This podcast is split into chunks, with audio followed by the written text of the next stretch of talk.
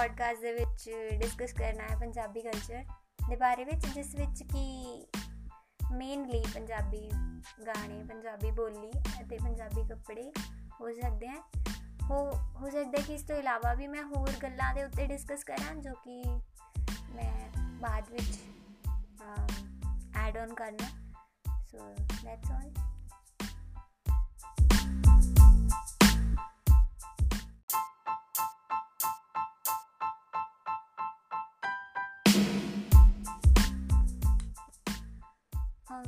ਲੋਕੀ ਕਹਿੰਦੇ ਕਿ ਸਾਨੂੰ ਆਪਣੀ ਬੋਲੀ ਨਾਲ ਪਿਆਰ ਹੋਣਾ ਚਾਹੀਦਾ।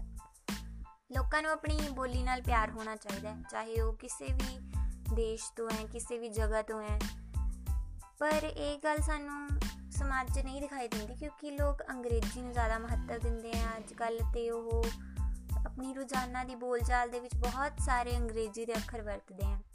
ਮੈਂ ਅੱਜ ਅੱਜ ਦੇ ਪੋਡਕਾਸਟ ਦੇ ਵਿੱਚ ਇਹ ਕੋਸ਼ਿਸ਼ ਕਰਨੀ ਹੈ ਕਿ ਮੈਂ ਜ਼ਿਆਦਾ ਤੋਂ ਜ਼ਿਆਦਾ ਪੰਜਾਬੀ ਦੇ ਵਿੱਚ ਗੱਲ ਕਰਾਂ।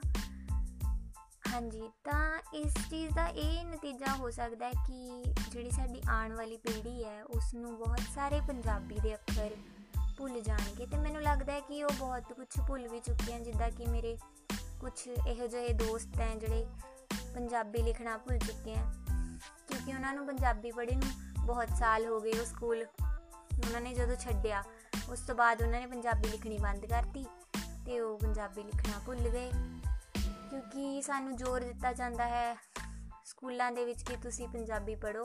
ਉਸ ਤੋਂ ਬਾਅਦ ਅਸੀਂ ਉਸ ਚੀਜ਼ ਨੂੰ ਜ਼ਰੂਰੀ ਨਹੀਂ ਸਮਝਦੇ, ਪਰ ਮੇਰੇ ਹਿਸਾਬ ਨਾਲ ਸਾਨੂੰ ਆਪਣੀ ਬੋਲੀ ਦੀ ਜਾਣਕਾਰੀ ਹੋਣੀ ਚਾਹੀਦੀ ਹੈ ਅਤੇ ਸਾਨੂੰ ਆਪਣੇ ਕਲਚਰ ਦੇ ਬਾਰੇ ਵਿੱਚ ਪੂਰੀ ਜਾਣਕਾਰੀ ਹੋਣੀ ਚਾਹੀਦੀ ਹੈ। ਨਹੀਂ ਤਾਂ ਫਿਰ ਸਾਡਾ ਕਲਚਰ ਖਤਮ ਹੋ ਜਾਏਗਾ ਅਤੇ ਲੋਕ ਇਸ ਨੂੰ ਭੁੱਲ ਜਾਣਗੇ। ਅਸੀਂ ਕੋਸ਼ਿਸ਼ ਇਹ ਕਰ ਸਕਦੇ ਹਾਂ ਕਿ ਅਸੀਂ ਇੰਗਲਿਸ਼ ਨੂੰ ਵੀ, ਅੰਗਰੇਜ਼ੀ ਨੂੰ ਵੀ ਮਹੱਤਵ ਦੇਈਏ, ਉਹ ਵੀ ਉਹ ਵੀ ਜ਼ਰੂਰੀ ਹੈ, ਪਰ ਅਸੀਂ ਨਾਲ ਨਾਲ ਆਪਣੀ ਬੋਲੀ ਨੂੰ ਵੀ ਯਾਦ ਰੱਖੀਏ। ਧੰਨਵਾਦ। ਇਹ ਅੱਜ ਦਾ ਪੋਡਕਾਸਟ ਇਸ ਬਾਰੇ ਸੀ।